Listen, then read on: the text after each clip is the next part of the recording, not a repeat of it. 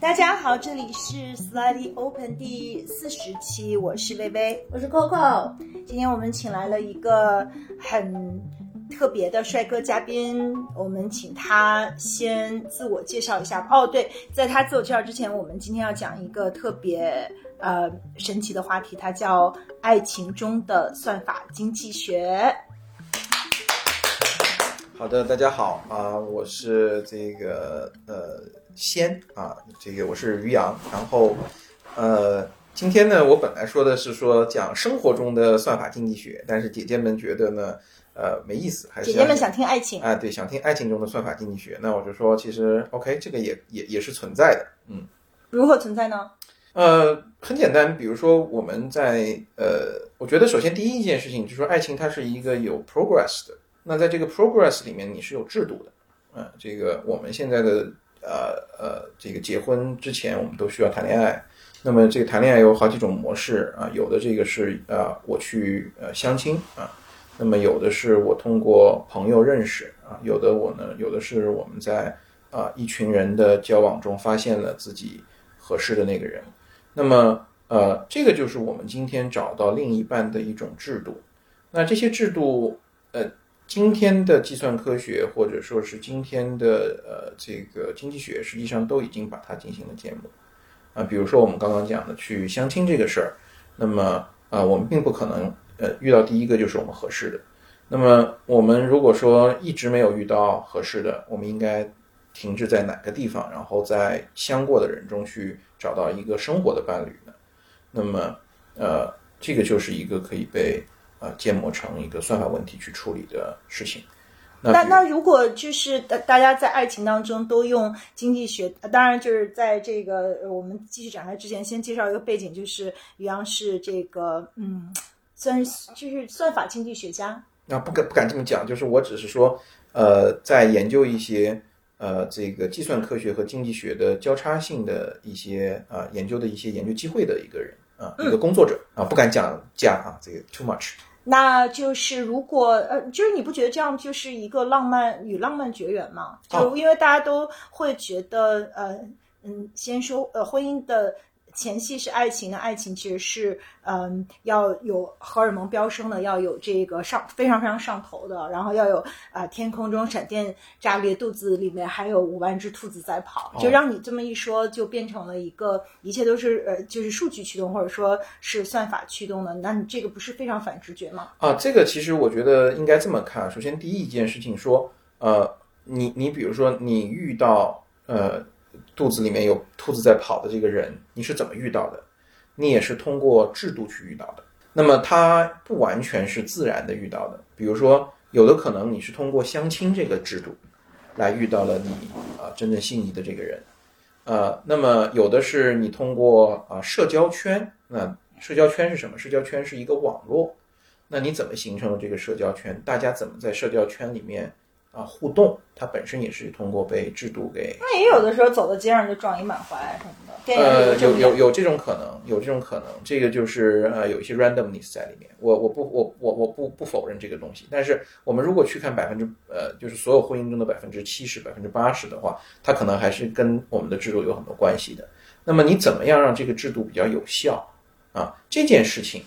啊，什么叫有效？能够比较快的找到让你。呃，这个心动的人，这个就叫有效啊。那你可能我我找了一圈啊，蓦然回首，那人却在灯火阑珊处啊。这个当然很美，意境很美，但是呃，其实对于当事人来讲，第一它很慢，第二也许也很煎熬，所以它不没有就不是有效的。那么如果能够让你呃比较快的，或者说呃相当快的找到你你最合适的那个人，呃你最心动的那个人，这就叫有效。那么，我们我们在讲算法的时候，我并不是说它可以替代人的情感，它不能够替代人的情感，但是我们可以帮助人们降低在这个过程中所消耗的成本。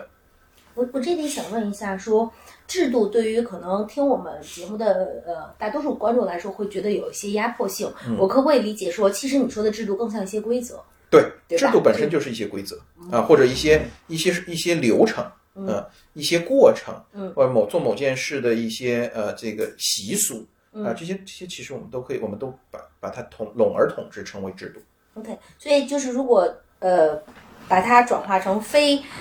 什么经济学来了啊，不不不，你是其实什么都不是，我们今天闲聊。对，就是我是不是可以理解成，就是说，其实你的第一重观点是说在，呃，在整个这个婚姻关系和爱情关系的建设中，其实它还是有一些普遍规则可以追寻的。然后这些规则，如果大家更多的知晓背后的规则，让我们这个效能会变得更高，更高，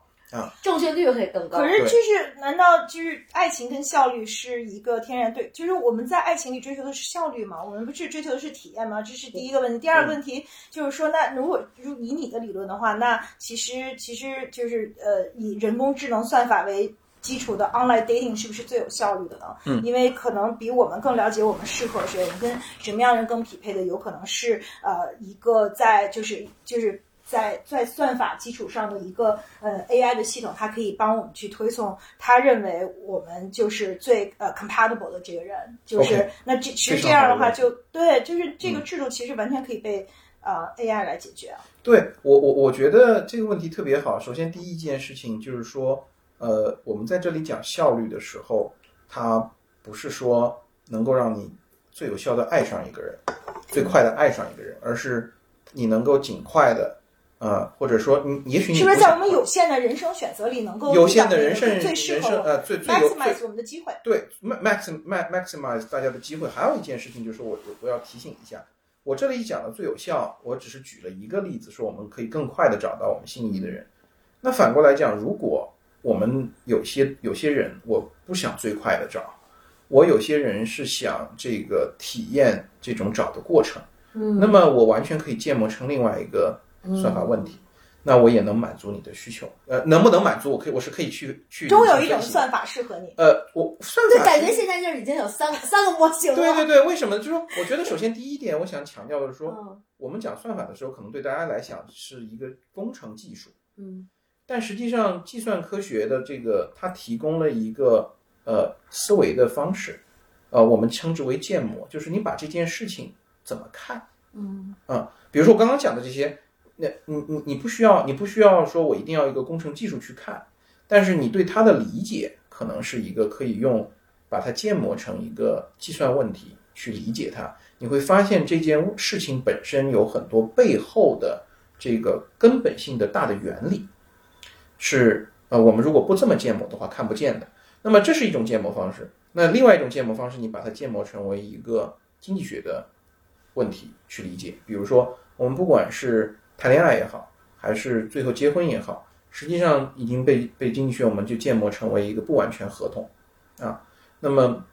呃呃，你看我们刚刚说 dating，我们算法是建模成一个我我我见几个人啊。嗯那这个这个这个建模其实有很多的用途，比如说你你是一个老板，你想招一个员工啊，你你到底要面试多少个申请的人啊？如果申请的人很多的话，是一样的问题。对，啊因为就是拉回这个问题，再 elaborate 一下，因为刚才说的比较抽象，就比如说我们在爱情当中经常会遇到一个问题，就是说我们呃，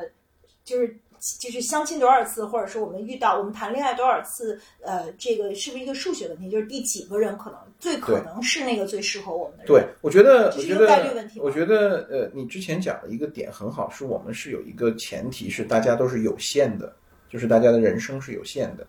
那么在有限的人生里面，你不可能谈这个找无无无限的人去去通过通过是无限的人去找到那个最好的，所以你只能是说我是多少个人，或者我怎么是。比如说我们有这么多的社交圈，然后我找人的方式有很多，比如说我通过社交圈找。我通过这个相亲的找，我可以通过相亲网站找，我有很多方式。那么我怎么样去组合一个最好的方式，能够让让这个找的过程和找的结果都让都是我想要的啊？那这件事情是可以进行算法建模的。但是我我我非常同意，它本身是不能够替代情感的。它我不是说用算法去替代情感，而是说用算法去替代搜寻，算法去替代呃自然的搜寻，因为。呃，我觉得这里还想讲一个观念，就是说，我们讲算法都认为它是人产生的，实际上你看我们在自然没有人造算法的时候，如果我们呃看的话，实际上我们的生活也是被也是被自然的算法所安排的，所所主导的。比如说你刚刚讲的一个事儿，你我们有可能在路上撞到一个人，嗯啊，也许就是我们这个呃呃这个 Mr. 或 Mrs. Right，嗯嗯那呃实际上这也是一种算法。我们在很多呃研究中会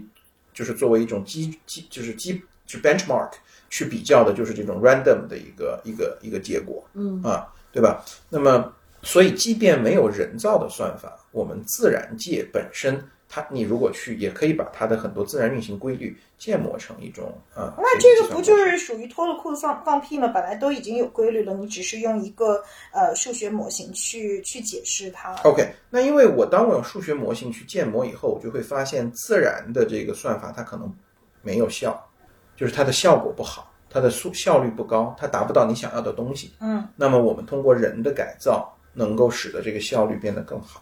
那我再问你一个问题，因为就是呃嗯，比如说我能不能举一个不是不是谈恋爱的例子来证明这件事不，我我我这个是我我给你举个婚姻的例子吧，就是说，那如果说我们因为就是 online dating 这个这个就是线上的这个相亲的平台的产生，大大的促成了这个 matchmaking 的效率。因为以前可能我们在一生当中，我们只能够遇到呃，比如说 potentially 五十个人，嗯是 potentially 我们可以去约会的对象。那这个当中，我们真正谈恋爱的人。就就一般的人就是个位数嘛，就谈三十多次恋爱的人，确实那得体力特别好。嗯然后呢，但是呢，从现在就我刚才就迅速的搜了一下，就是如果我们看离婚率的话，那么在线上认识的这个 online dating 成功的 couple，百分之十二在三年内离婚，而就是通过朋友和家人认识的这样的 couple，他们就是离婚只有只占他们当中的百分之二。然后呢，在七年之后呢，这个从呃，就是 online dating，他离婚占到了百分之十七，而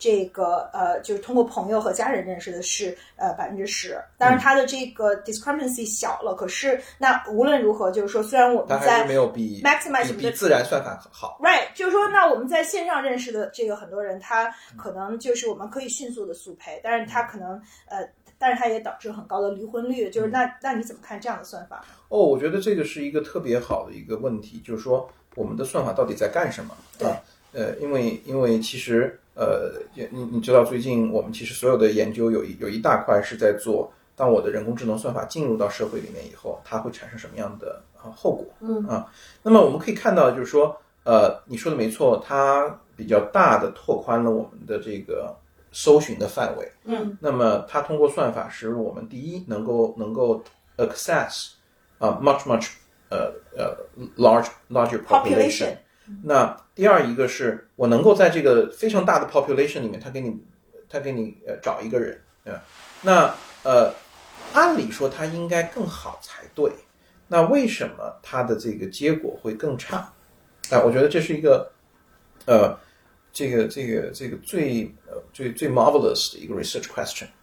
呃，我现在不能说我一定有答案，但是我觉得有几个可能的原因。第一一个原因是我们今天的这种算法，它更多的是说，因为我的考核标准是你们最后会不会在一起，或者你们会不会去 meet each other，或者你比如说我我我会持续 meet 三次，那我可能就成功了，对吧？那我在这样的一套模式下，我的整个优化的方向就是呃让你们 meet 三次以上。或者 meet 十次以上，或者 meet 对吧？或者完成结婚就可以了。啊，那我不会去为你的后面的时候负责，所以这个时候大家在做呃算法的时候，他可能不会考虑到很多其他的因素，所以他给你介绍的人并不一定特别的啊、对你的 long term 好。那么，但实际上我们知道，就是说呃，在婚姻的这个过程中，其实它是一个。我刚刚讲过，经济学我们认为它是一个不完全合同，什么意思？它在它有很多变化。你是在这个结婚以后，你有很多的这个这个呃条款是要重新的谈，甚至是原来不知道该怎么谈的。比如说我呃这个从恋爱的这种关系到结婚的时候，它本身这个关系产生了一个变化，合同是产生了一个变化。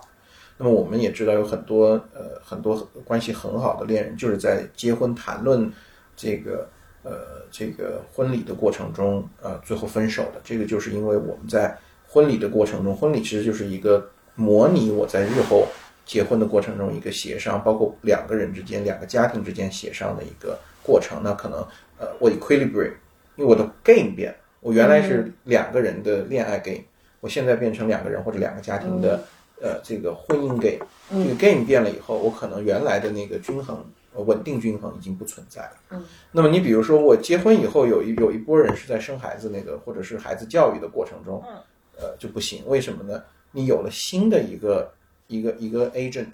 在这个 game 里头啊，那你们的关系也像又变了。啊，你的整个你的 game，你的整个博弈的这个博弈环境又变了，那你原来的 equilibrium 肯定不行，对吧？所以我们如果说是用家庭，就是比如说我们的呃这个朋友或者家人或者呃同事介绍的呢，他更多的考虑的是说，哎，我介绍这对，他不是说介绍了你们能成。他说的他的成不是说你们能结婚，他说你们最好都能过得好，过得幸福，因为毕竟都是自己的朋友，对吧？那他会想的是说，哎，这两个人的性格啊，什么或者家庭啊，是不是能够真的在一起去 compromise？特别是如果呃还熟悉的话，那那我们如果把人介绍也作为一种就是竞争的算法的话，嗯，我们就可以看到，它是一个新的变量在里面，对，它会对这个算法稳定的。对这个算法，可能它在优化的是什么？优化的是说，这两个人如果组成一个关系，他比较能够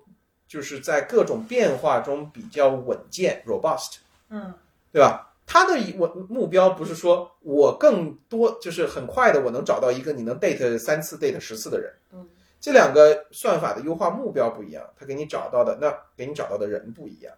然后给你找到的就是很快找，就是你能不能快的找到，和你找到以后稳不稳健的效果不一样。我觉得有点像就是 quantity versus 就是 quality，我 rob robustness，对，呃，就是对，对吧？就是你是。优化我的 expected 的这个呃 income，嗯还是去保证我是一个 robust 的 system，还是说保证我是一个 resilient 的 system，这都是不一样的。而且其实这个比对，刚才其实还发生了一个偏差，就是说于洋更多描述的是说我建立了我建立了整个这个模型之后，其实我是保证它的。呃，其实我们去讲说是在如果你渴望一段关系和婚姻的时候，那个进入概率。但是我觉得刚才我们如果去拿呃离婚率去做比对的话，其实我们忽略了大量的另外一种特别特殊的情况，就是说如果没有比如说 AI dating 的这个数据的引入，或没有这个数呃模型的认知，可能有些很多人他根本就走不进这个关系。哦，Coco 姐特别棒，你你你是一个很好的经济学家，对。就是我觉得这是一个特别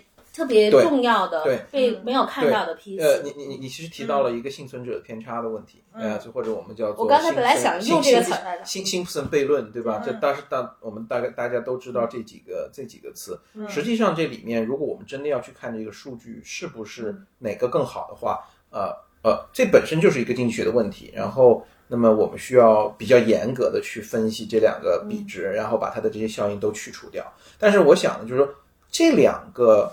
算法它一定不一样。嗯它的不一样不是说它的运行效果不一样，那是肯定的，对吧？但是首先第一件事情，它的目标方程就不一样。嗯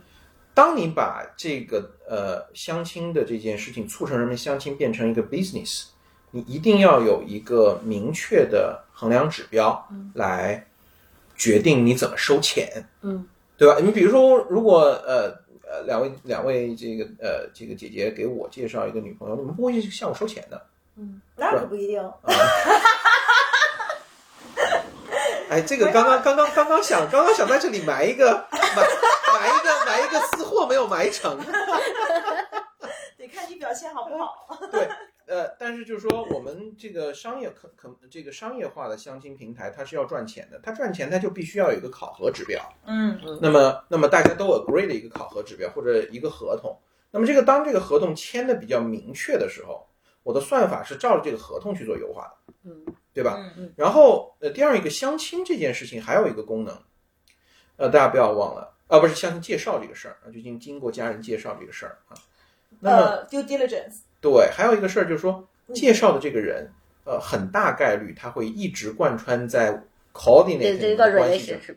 嗯所以，但是你这个平台是不存在这个不存在这个功能的。嗯嗯，所以就是说，我们可以看到这里面有特别多的不一样。嗯嗯嗯就是说，呃，就是说，因为我我我们如果去想的话，很多人去给别人介绍对象，他是愿意这个人这个这这段关系成功的。那么这个断言关系成功，他会感到很 happy，、嗯所以他会很志愿的 volunteer 去去贡献、去 contribute，在去呃这个使得这个关系更和谐，更更更更更更，所以这个这个这个里头有很多呃呃这方面的因素。我想，所以所以面对这个数据啊，我觉得一方面啊、呃它很很有价值，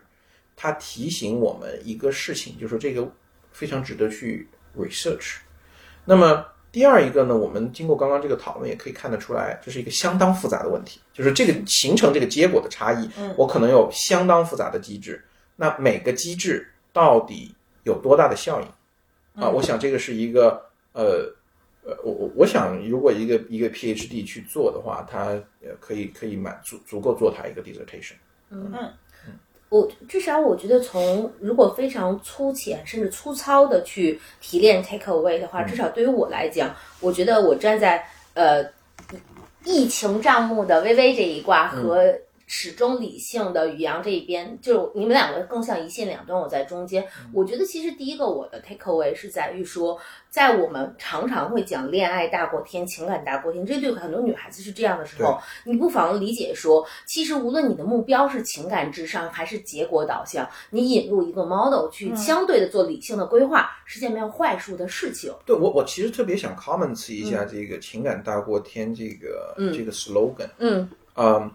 呃，这个我我我特别推荐呃人大聂辉华老师最今年就去年出的一本书，嗯，呃，这个呃一切皆契约，呃，他其实是把这个契约呃契约的这个理论啊呃，因为聂老师是非常好的经济学家，他对嗯契约的认知是非常的深刻的，这本书也非常非常的好，是我最喜欢的啊二一年的呃这个出版物。那么呃，我们如果去呃，因为我们已经我们已经很明确，就是不管是恋爱关系还是呃婚姻关系，它就是一个不完全合约。嗯。那么如果一个不完全合约的话，如果你真的认为你有一个呃有一个，我们可能在一个婚姻关系中或者一个合同关系中，包括我就业的这个过嗯。合同，对吧？我就业不完全是为了 salary，嗯。呃我就业也有也也为了我的发展，嗯，所以我做任何一个合同，我我特别是绝大多数合同，不是任何一个合同，我呃绝大多数合同我的目标是多元的。嗯嗯啊那这个时候呢，我可能会做出各种各样的选择。但是当你说情感大过天啊，或者感情大过天这一句话以后，意味着你在这个合同里面有一个有一个一个维度的目标是压过其他所有的嗯维度的啊，因为其实我们想，我们组成一个一个家庭，它除了有情感，还有我们共同的这个呃这个呃事业的付出，对吧？啊，还有就是说我们要怎么去帮助对方，还有比如说怎么去支撑对方的啊发展啊，包括均衡我们自己的发展啊，因为因为不管男生女生，自己还有今天的呃现代男生、现代女生都有自己的事业，那你希望的是这个家庭，你既要帮助别人，也希望这个家庭能够对你的事业有所帮助啊。那么呃，显然我们今天的婚姻它不会是一个单一目标的。那么如果说你一开始呃说服自己我有一个目标压倒性其他的话啊，这个对于构建一个稳定的合同，特别是是事实上你又不是这样的啊。你比如说事实上你可能并不完全是为了，就你你你其实还是有很多的 trade off。嗯那么这个时候，实际上对于你自己判断一个合同应不应该签啊，也就是说你一段关系应不应该维持，应该怎么维持，我觉得是一个有危险的事情。嗯嗯所以其实这个意思就是说，我们还是要更先清楚自己到底要什么。就是我觉得，我觉得其实这个事情就变得不，我不在一个关系里面，我们最大的期待是什么？呃，对，我觉得一件事情是说，呃，一定程度上，呃，我们反过来讲，你不可能知道你自己要所有需要的东西。嗯，对吧因为我们的需求是复杂的，而且它经常也有的时候会是相互矛盾。对，所以我们经常呃了解，经常会听到有些人讲说，我们一定要有底线，呃，我们你不能越过我的底线。什么叫不能越过我的底线？这叫做鲁棒优化或者鲁棒控制，就是说，呃，我有很多情况我是不知道的。这个不知道的意思是我我可能连呃这个状态的分布，我我不是知道这个是状态是哪个点，呃，我也不知道这个状态它是正态分布啊，这个呃这个什么分布我都不知道啊，我连一点信息都没有啊。那我最多可能知道是它的最差值和最好值啊，或者最差值啊。那这个情况下，我可能有一些避险的一些原则或者避险的一些策略，这个就是我们的所谓的底线。嗯，那么呃，我觉得就所有最差的结果里边的那个最好的结果。对 max 大将军。对 max min 啊，这是这这这这是很很好，这是很大的一个计算问题。呃，你怎么求 max min 啊？那呃，这里面有一个呃，所以我说我我我我我们回过头来讲，就是说我们可能很大程度上是说怎么样守住底线的时候，使得这个关系是一个 robust。为什么呢？我们任何一段关系，我们还是希望它能够尽量的维持的久一些，呃，关系能够是舒服的，是是大家能够是是快乐的啊。所以我我我我我会觉得不是说你要知道自己需要什么，呃，可能你要知道你自己一定不能 tolerate 什么，或者甚至你不知道自己不能 tolerate 什么，但是当你知道发现有一点信号的时候，你可以判断这件事情你是能是不是能 tolerate。我觉得这个可能是最重要的。然后你能做一个呃鲁邦优化，我觉得这个是就是决断啊，我觉得决断就是说，当你发现一件事情它触及底线的时候，你做决断，啊，这个是一个非常非常对的一个一个一个策略，从理性来讲。嗯但是这个就是每一个人的这个 deal breaker 都不一样啊。对，有的人可能就是出轨，对吧？如果在这个婚姻当中，另外一方出轨了，他就是完全不能忍。那有的人可能就是呃，呃，政治观点不同，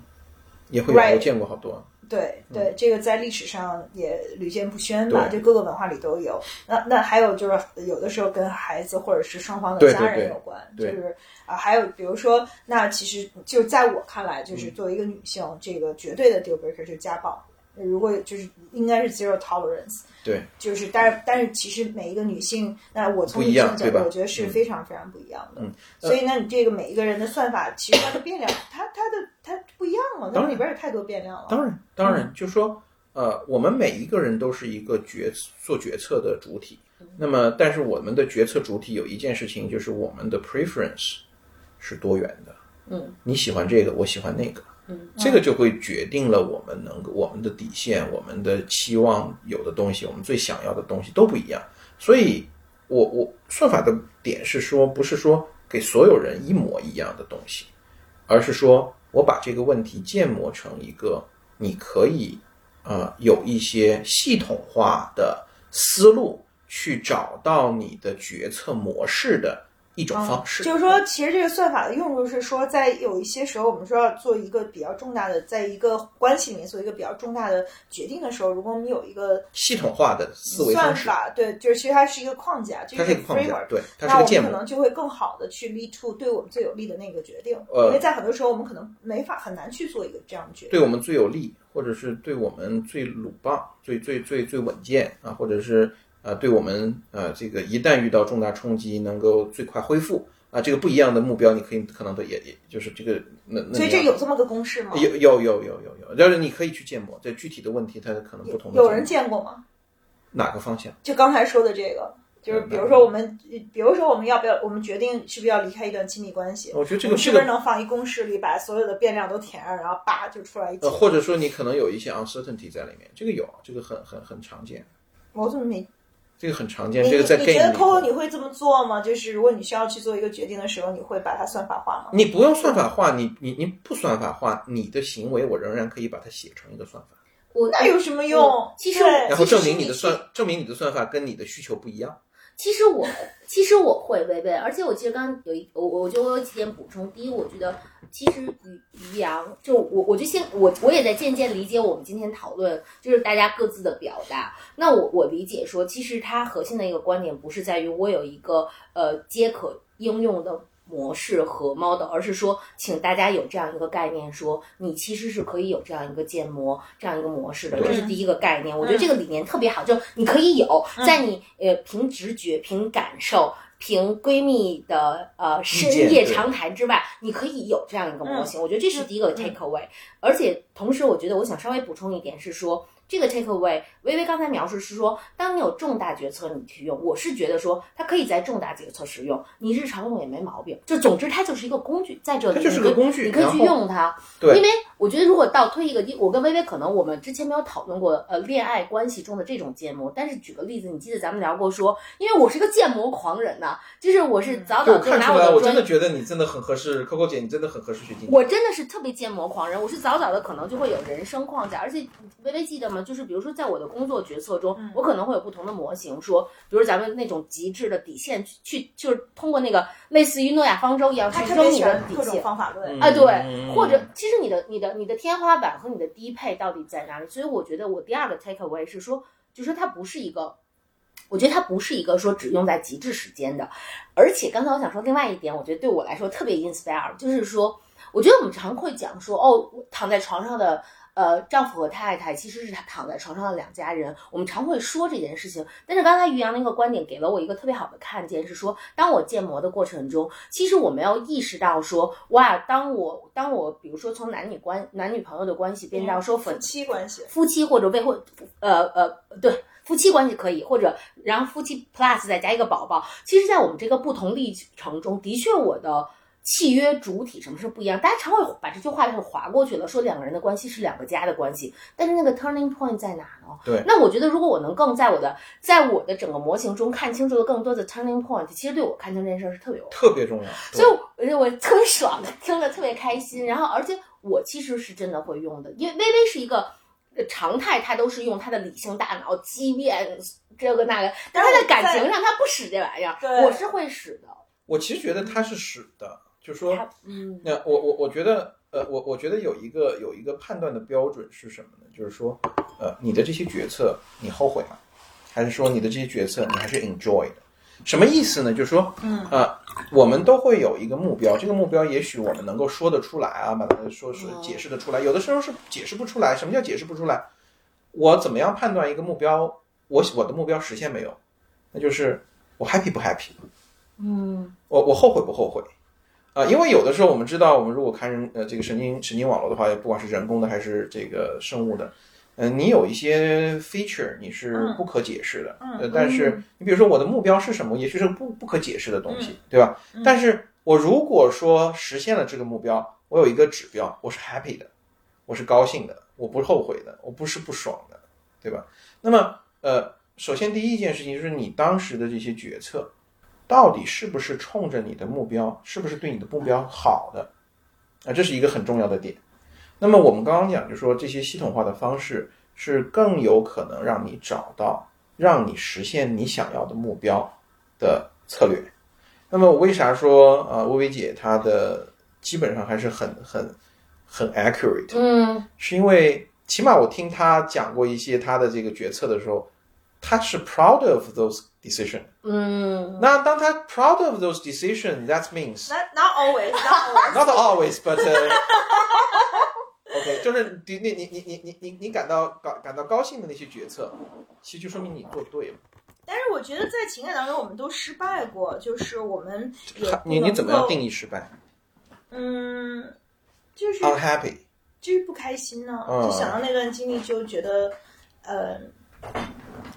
很受伤啊，或者想到，比如说我，我觉得就是我的，呃，对于婚姻的决定就是一个非常错误的，就是非常感性，完全没有任何算法和理性，呃。框架，那因为那个时候我还很小嘛，就二十多岁，我对于呃所有这些事都还没有这样的思考，嗯，就是那我我会觉得，那我肯定是，就 I learn from where I fell，就是嗯有的时候，那还有另外一点就是说，那我们是不是啊、我们的爱情就不会失败呢？我们的如果我们有算法，我们有框架，我们的我们就更容易变成人生赢家，就有算法来保驾护航呢。那我我觉得其实那另一方面就是说，有的时候我们可能这也是一个。从 innovation 的角度，就是你还得有一个 safe space for to fail，就是我们得允许自己 fail，、因为你你你只有在跌倒的时候，可能才能成长。就是嗯，它它又是另外一个维度的事情吧。就是说，嗯，可能有了框架，让我们更少去犯错误，但是我们呃，是不是真的有了这些框架和算法，就不会犯错误？而且犯错误有它自己的意义，让我们变犯错误可以让我们呃知道更知道自己是谁，更知道自己要什么。犯错误可以让我们变成一个更好的人。啊，我觉得这个刚刚这段特别的特别的，就是就是就是嗯、brilliant 啊、我想就是说啊、我们刚刚谈的算法的时候，大家呃，就是说我们我我我们有连有有有，比如说我们讲这个更 robust 这些是一个方面，但是今天我们谈人工智能的时候，嗯呃，人工智能是一种呃，它自己会在不断的过程中学习的一种一种、嗯一种算法，就是它的这些参数都是在不断的学习中迭代的啊。那么嗯。实际上，你刚刚讲的我们这些呃失败的经验，是因为第一，我们的决策是一个在一个非常难的问题上去决策的，什么难在什么地方？我们每天做的决策，做某一个决策的时候，我可能要考虑很多的事情。我是在我们在一个高维空间中做的决策，我可能有无穷多个选择，然后我在或者我说我随时都在选择。那这个时候，其实我们的这个大脑能够一下子就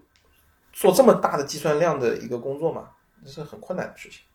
那么，呃，就算比如说现在的这个人这个这个 neural network，它可能已经可以算了，但是我我我我应该把我的模型的参数调成什么算的最好？我也不是一蹴而就就能学会的。那么这个时候，我们的这些失败经历是什么？失败经历对于我们每个人的大脑来说，其实就是未尽，呃，这个呃，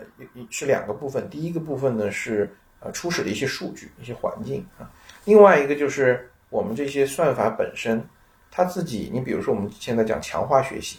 强化学习就是在模拟人做决策啊。你如果做错了，你会有个 penalty。呃，然后你就从这个 penalty 里面学会你不要走这这条路，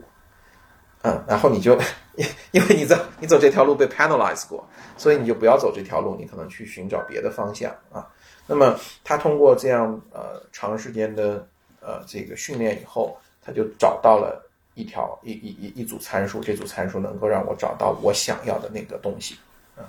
但是其实我们今天的呃强化学习都会有一个大家都会知道，它什么时候收敛，就是它什么时候，就是什么叫什么叫收敛，就是说我我我老在被 penalize，我老找不对那条路的，嗯我什么时候能找得对那条路，我不知道，就是这个是一个你需要去等待的。但是我一旦找到那条路以后，我一旦训练出来了那个那个状态以后，我会很快的前进，我会很快的成长。嗯，啊，这个你如果去看很多的呃强化学习的算法，它的那个呃 learning curve 一开始很平，就是没什么进展。它到了某个 turning point，经过长时间，这就是为什么我们说人人成熟需要时间，因为人本来就是个 neural network。经过长时间以后，过了拐点，他想明白了啊，他学会了，啊，他很快的就就收敛了。就是你你得先四处碰壁，你得先四处碰壁，先得学。把所有的错误都犯掉。对，因为我们今天为什么人工智能会这么强大，就是因为它实际上找到了一种我对于这种非常高维的问题，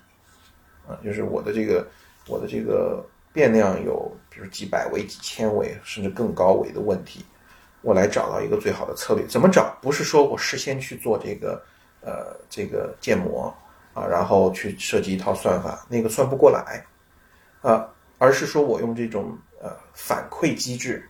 去训练一个神经网络，然后那让他学会以后，他就能很快的找到。那这个思路跟原来是不一样的，这就是为什么我们今天的人工智能会变得强大，也是人人为什么人为什么是万物之灵。其实它是在模拟人的思维方式和本身它就是一个在大脑对它本来就在它对它对它本来就在模拟呃人的呃信号决策机制，因为就是它用一个它用一个算法去模拟了神经元的算法，然后再搭成一个网，然后它是这么发展出来。嗯，嗯，所以你刚刚讲那些一点都不矛盾，就是你有一些就是即便是犯错误，也是在算法之中的。都是在算法之中的一个一个模式，只是说我可能建模成不同的状态，嗯，就它的价值不一样。但是有的时候也会有意外吧，就比如说，我记得我们在做那个啊、Meet Me in the Metaverse 那一期嗯的时候，就是妍妍也有也有提过，就是说他们这些就是他们在设计 Metaverse 的这些呃 creator，他们在就是呃，比如说有有一个游戏，就是说狼狼要吃掉这个羊，但是这个狼就是他在这个强化学习过程中，他怎么都吃不到这个羊，对然后他最后就选择了自杀。对，嗯，就是因为他觉得这个反正就是我，那我做不到，我就对干脆就我我不要再玩下去了。其实这也是一个很有趣、很意外的一个结果。我我其实可以再举一个，那是 OpenAI 的一个一个例子，那个呃那个呃他们是玩这个呃这个躲雨藏，就是躲猫猫，两队人啊、就是一队人要躲，一队人要找。那么他们手头会有一些各式各样的工具，那么当然他们这个就找到了很多很多很神奇的策略。然后呢，但是最最神奇的是，有一些策略是人根本没有想到他们会找到的，比如说有一次呢，是他们忘了关这个呃这个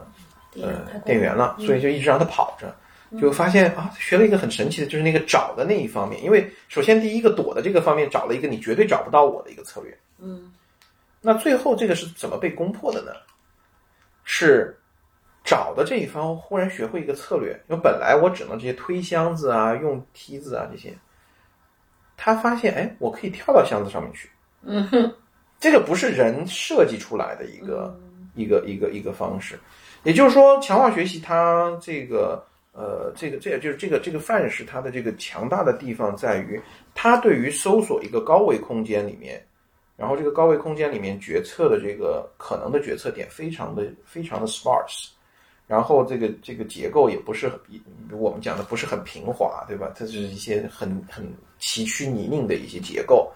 它能够它能够更好的找到更多的这样的一些策略，甚至可能是人没有想到的一些策略，这是它的优势。这反过来讲，如果说呃我们在未来在讨论，你比如说他们现在很多的研究就在讨论博弈中，对吧？我在一组博弈中，我怎么样找到更多的这种均衡策略？什么叫博弈？我任何两个人组成一个家庭，变成子女。有的时候我们老讲家庭，老讲爱情，是因为我们的年纪在这个地方。我觉得，如果我们再过十年的，就是或者说，比如说我我很多现在的呃、同龄人，他们现在可能更关心的不是家庭关系，更多的是怎么处理好亲子关系。嗯啊，这个是非常大的一个话题，或者说怎么处理好家就是夫妻和亲子这个两维关系。那这是一个三角 game。嗯对吧？这个三角 game 里面，呃，有一有一方的智能可能还没有那么强，因为是小孩儿的，他那个智能还没发展的。对，那么那么呃，你怎么样在一个三人的 game 里面去找到好的策略，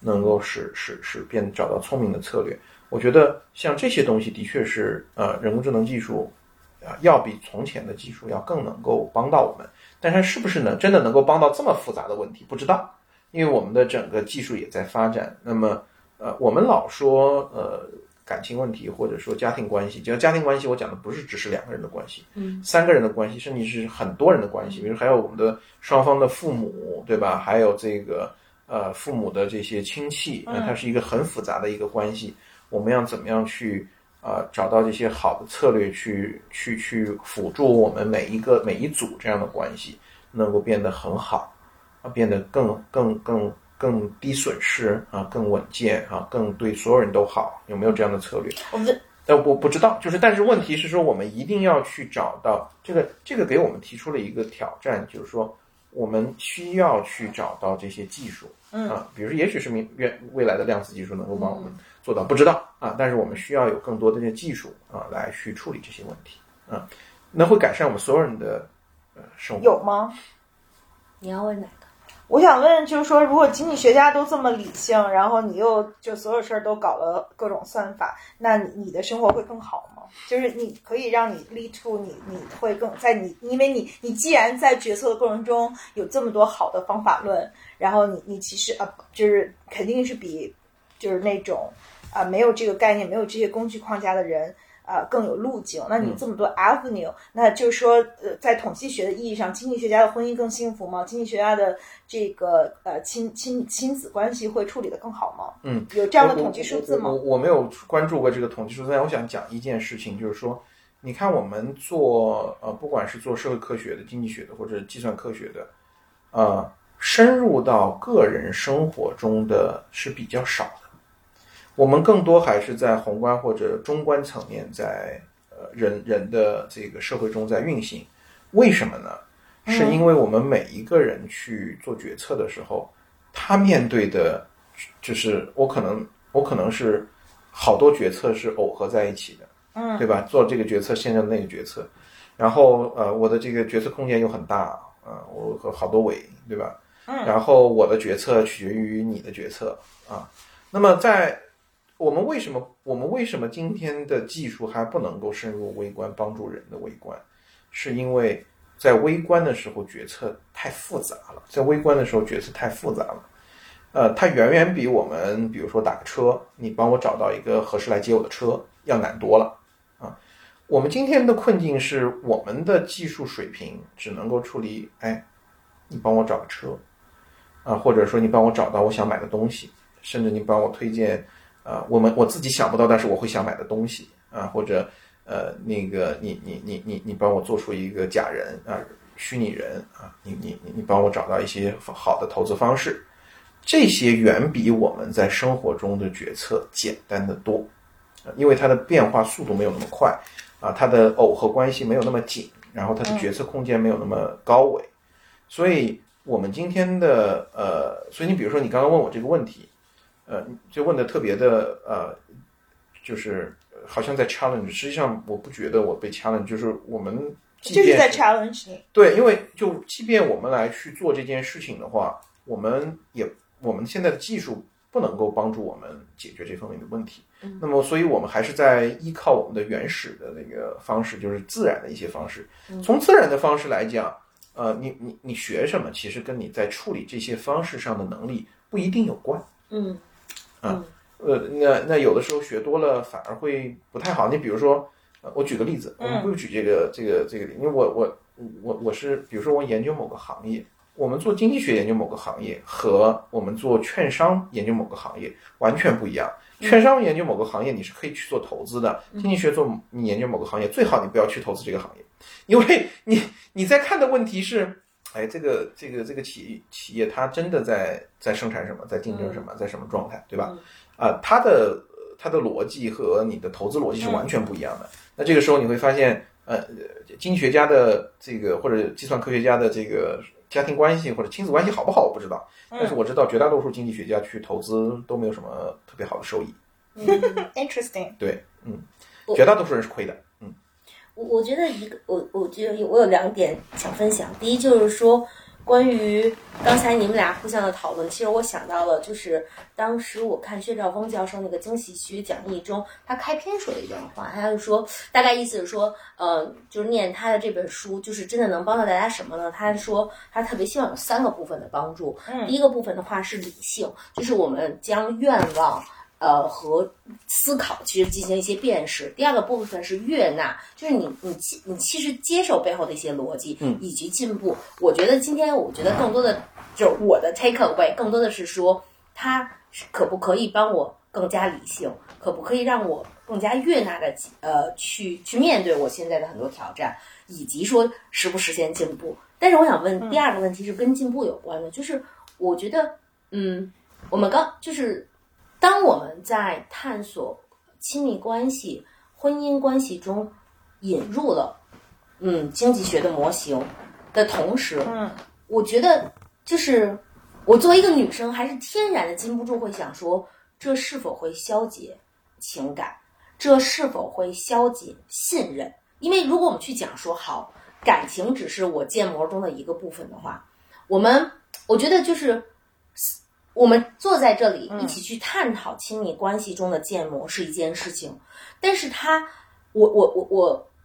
直觉的感受是说，当他进入到亲密关系时，他其实是需要两个相对理性的人对这事这件事情达成一定的共识，我们才能往下推进。应该于洋讲要说，呃，说到一个特别好玩，就说那个我们到某一个阶段，我们就开始建立契约了。嗯，我觉得这件事儿吧，对于大多数女生可能都特消解性感，说啥啥，咱俩难道不应该说点这个嗯，something old, something new, something blue 吗？然后你这会儿跟我说来写个契约吧，就是我我其实想原来还有一个更 extreme 的，就是他认为在婚姻之前，其实我们就应该签订契约。就我们在谈恋爱的时候，如果我们恋爱能够是的用很理性的方式，用契约化的方式去 manage 关系，那这个关系会变得更好。我我我觉得我我想对，嗯我想问的是，就是在你解释之前，我想再提炼一下我的问题，就是说，我觉得当他由于它的引入带给了我们一些新的思路、新的光亮嗯的同时，它消解了一些东西，你怎么看待这个消解？嗯我我觉得我觉得这个问题相当的 deep。那我想从这几个方面去讨论它。一个是啊、我们有的时候是说，呃，研究一个问题或者观察一个事情，我是不进入这个不进入这个事情的时候去观察。嗯比如说我说，嗯，呃，一段感情或者一段婚姻啊、包括你的亲子关系啊，它是一种契约。这个时候我，我我我我没有进入到这段关系里面来。嗯嗯嗯那么，呃，你们之间的你你 manage 这个契约是不是理性的？你 manage 这个契约是不是好的？那这件事情不影响它是契约的本质。那么，呃，但是反过来讲，啊、这个时候就是语言的这个语言的招数。当我这个时候说契约呢，我是在描述你的一种状态，是一种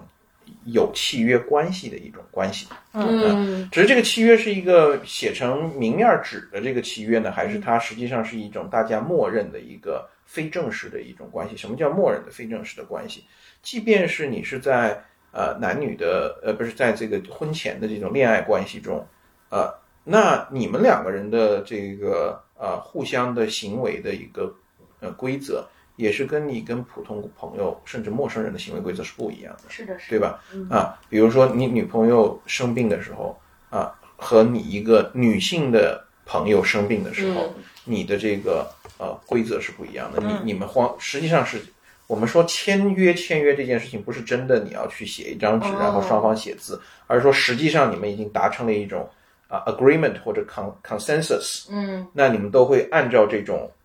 呃模式去行行为。嗯如果不按照这种模式去行为的时候，实际上你就在这个玩弄这个契约，你就在 manipulate that 嗯啊，你就在你就是一个 strategic 的啊 player。嗯啊那么我们看可这个我们我们一步一步来。所以首先第一个，如果我没有进入到这个关系的时候，嗯，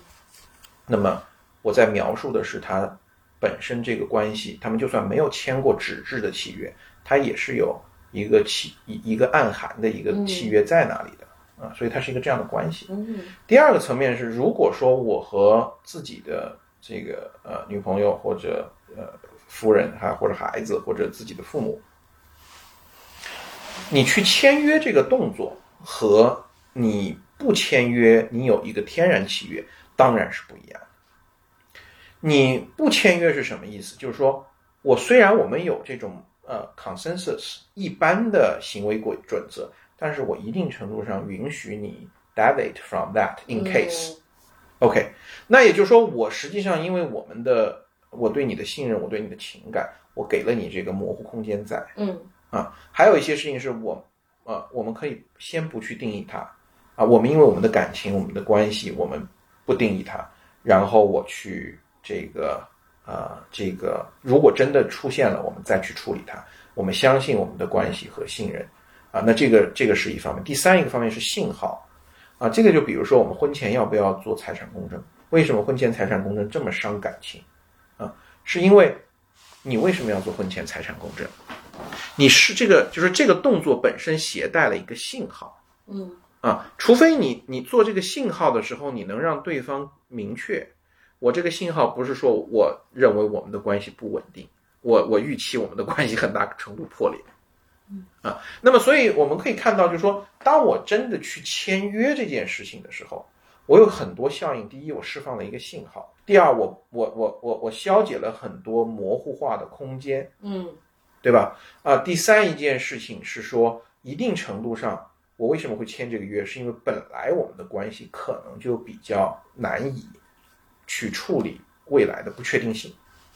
这三件事情，如就是说，当我们去想到签 contract 签合约的时候，大家想的可能就是我们一条一条理出来，然后签字画押。这件事情为什么会伤害一段关系？我刚刚已经讲了，有这三个机制。那么，但是反过来讲，如果我们不签约，但是我们意识到这是一这是一个需要去呵护和 manage 的一个 contract，嗯，那你就会在这个过程中去想一个事儿：我什么时候应该允许对方 deviate from the con the uh, the the the the the the, general principle a little bit, how much, how frequent, in what type of conditions？那么在这个时候，我们的就回到刚刚的底线的问题，对吧？嗯哪些事情我是可以容忍的？比如说今天他不想洗碗啊，没洗脚，对吧？我们可以看到有的这个婚姻关系里面，他在那个那个男方或者女方或者小孩或者对小孩，他在每一个细节都在抠，嗯这什么意思？这就相当于我们在呃这个这个一一一一个一个一个工作中，啊，老板他随时在监控你的电脑，你有没有听音乐？嗯你有没有闲着时不时？你有没有哎这个转移注意力？啊，呃，你你你你和同事的聊天是不是跟工作没有关系？啊，那你你你你是一模一样的事情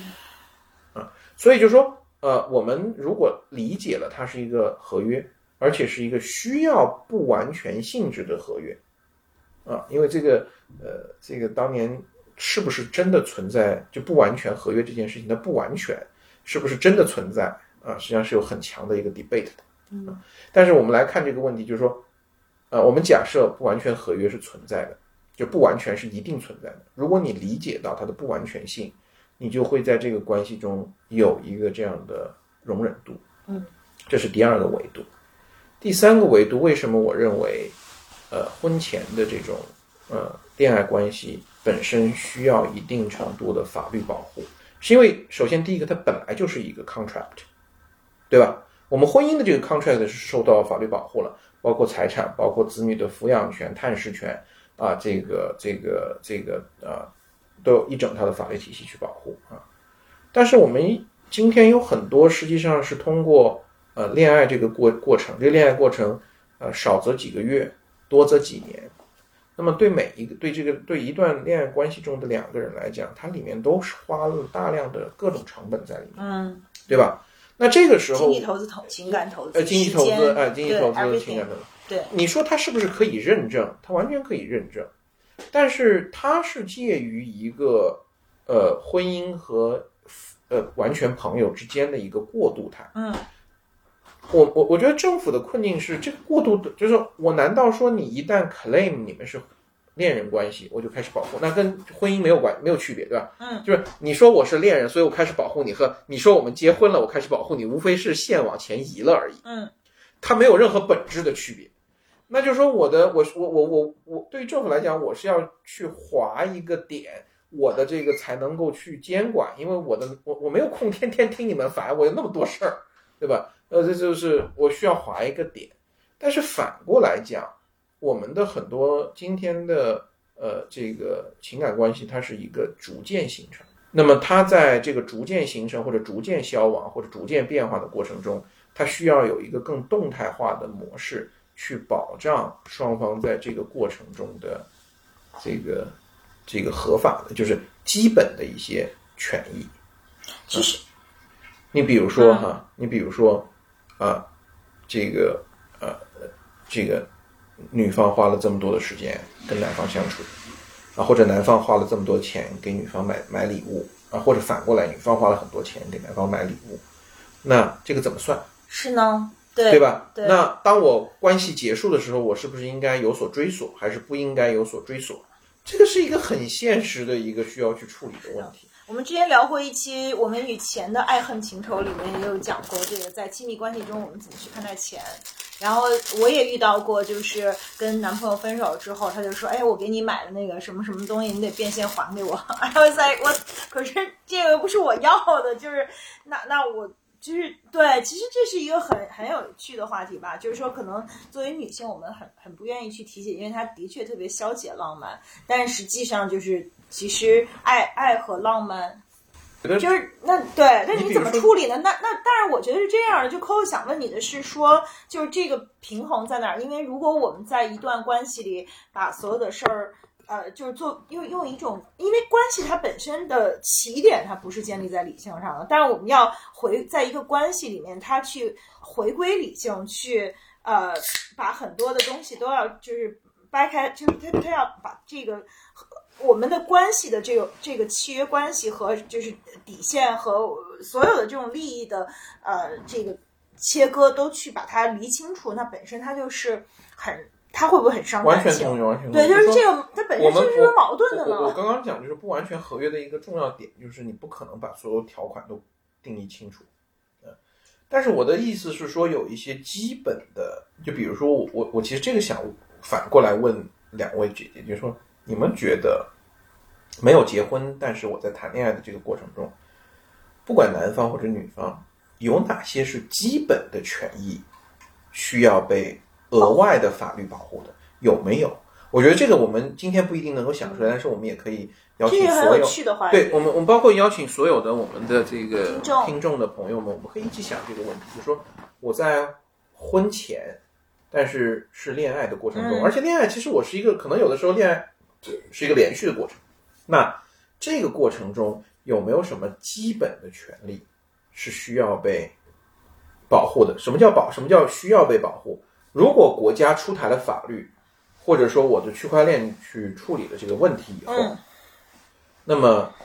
呃，对于双方都是一个解放，就是我们以后不要去谈这个问题了，就是大家其实就是就放松了。OK，那么如果说他不规定呢，就会变成分手以后，男方觉得我送了他那么多东西，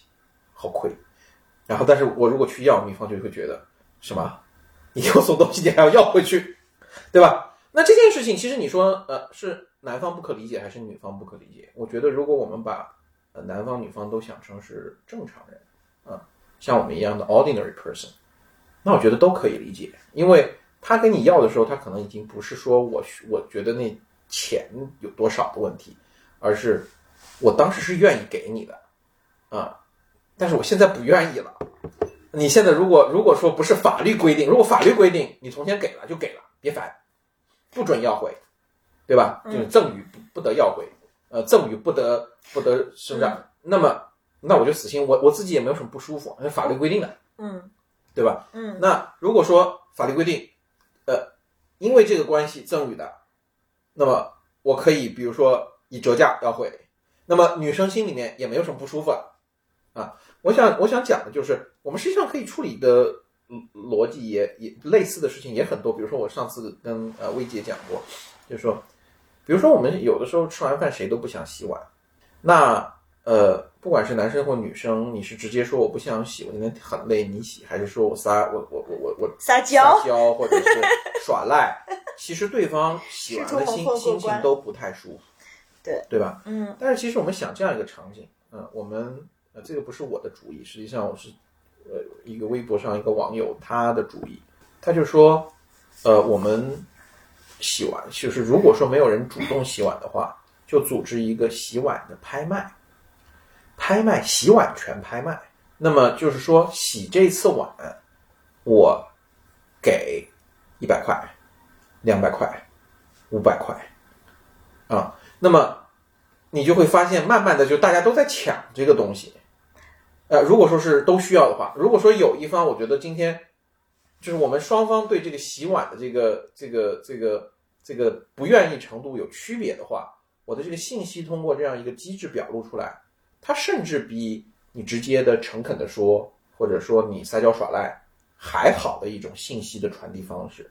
我们可以看到这种更理性、更更更机械化的或者更系统的模式，消解了责任，消解了这个怨气。它有一些制度或者系统化的东西能够起到这样的作用。嗯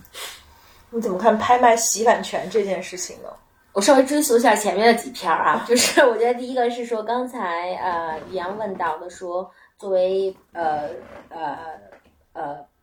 爱人关系、非非婚姻夫妻关系的时候，哪些是契需要被受到保护呃需要保护的？我觉得大家，比如我常态的反馈就是咱俩。这咱俩好大的别互相，咱别再睡别人了。我觉得这是一个基础的默契。但是说那，得看是什么阶段，或者我们公开说我们还在呃或呃对对对，就是 open relationship 不或者这个是一个探讨，就是说咱俩是不是 open relationship 共识。对，对我觉得就是说，在这个部分，我觉得是一个特别重大探讨的。但是，呃，刚才有一个细分的部分是在讲说，说这个关系中有没有一些是说额外我们需要说是如果有法律保护会更好的这个部分，我稍微有点觉得说，嗯，就是如果回到刚才于洋推荐的那本书叫《一切皆契契约》的话，那真的就是如果这么讲，那我我我我现在爱我闺女，我以后不爱她，我恨她，我要就是我我觉得这有点多。然后我觉得呢，基本上就是说大的框架上，就是即使咱俩没有夫妻关系，没有离婚婚姻法保护的话，我觉得比较重大框架的东西，还是回到了说他他如。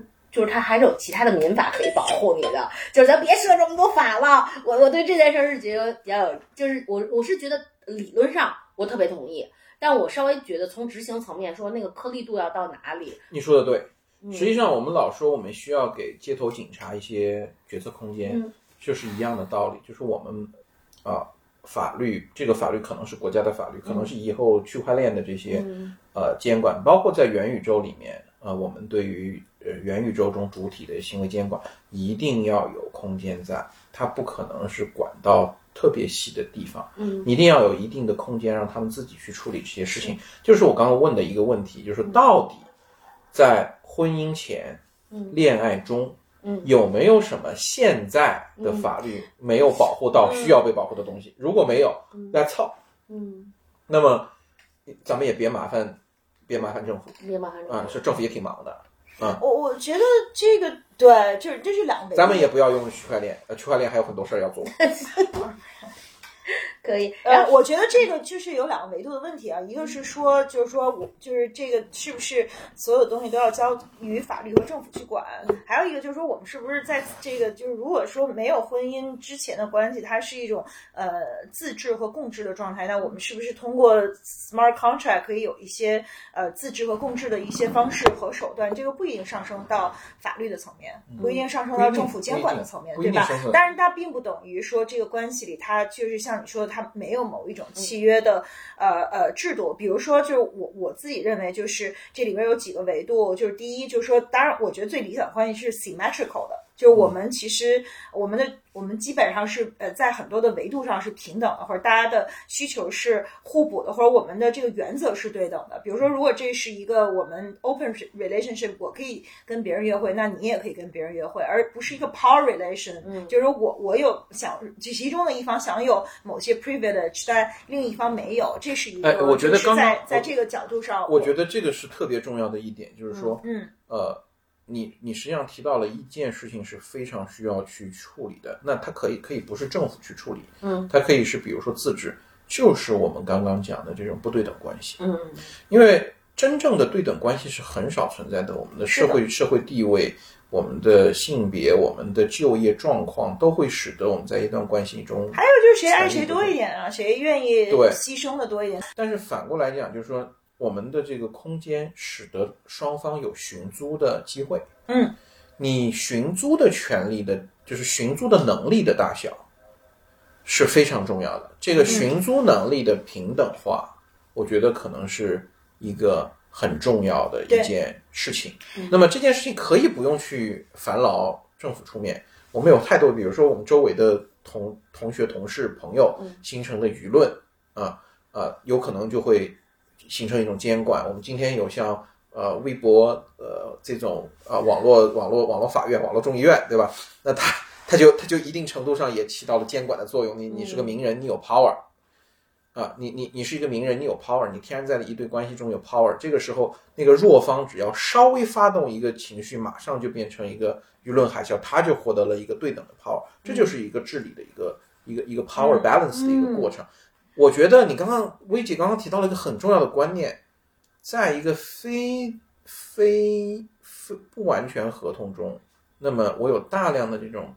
啊 power balance 的事情，还是要去处理的。是的，而且我们也有，就是我觉得在这里面就特别重要的是弱势的那一方要有维权意识。我觉得往往其实是因为，其实任何一个关系它都是一个 power balance，就它它其实都是一个 power imbalance，就它不可能是两个人在这个关系里的啊，他的这个权利是对等的。那在这个时候，权力相对弱的这一方，他可能在爱的初期，他有这个荷尔蒙追问吧，就是他可能。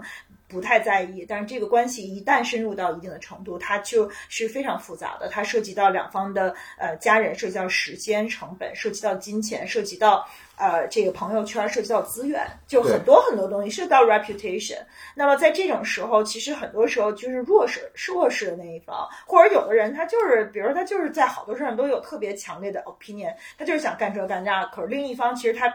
就是他就是一个 follower，这也是这是也是一种，就那这个时候那个呃相对弱势的一方他怎么样去呃保护自己？我觉得这个是，而且特别是在这个当然。不一定都是女生，但我相信在很多关系里面，女生呃更弱势。这个主要原因还是因为就是男性和女性的这个生理构造不一样。女性她有一个生育的呃时间窗口，然后女性的这个卵子的这个数量是非常有限的。如果就是从繁殖的这个生物性的角度，那女性可能在一个关系里，她的这个她就更她的游戏的有限性远远比一个男生更大。就它的这个呃失败的成本会会更高吧，呃，特别是因为女性随着年龄的增长，她在如果在这个如果我们说恋爱是一个 market，它它的这个呃 market 的 value 就会被呃就是就就就会就会下降，对吧博弈吧？，是个对博弈，不一定是个市场。嗯，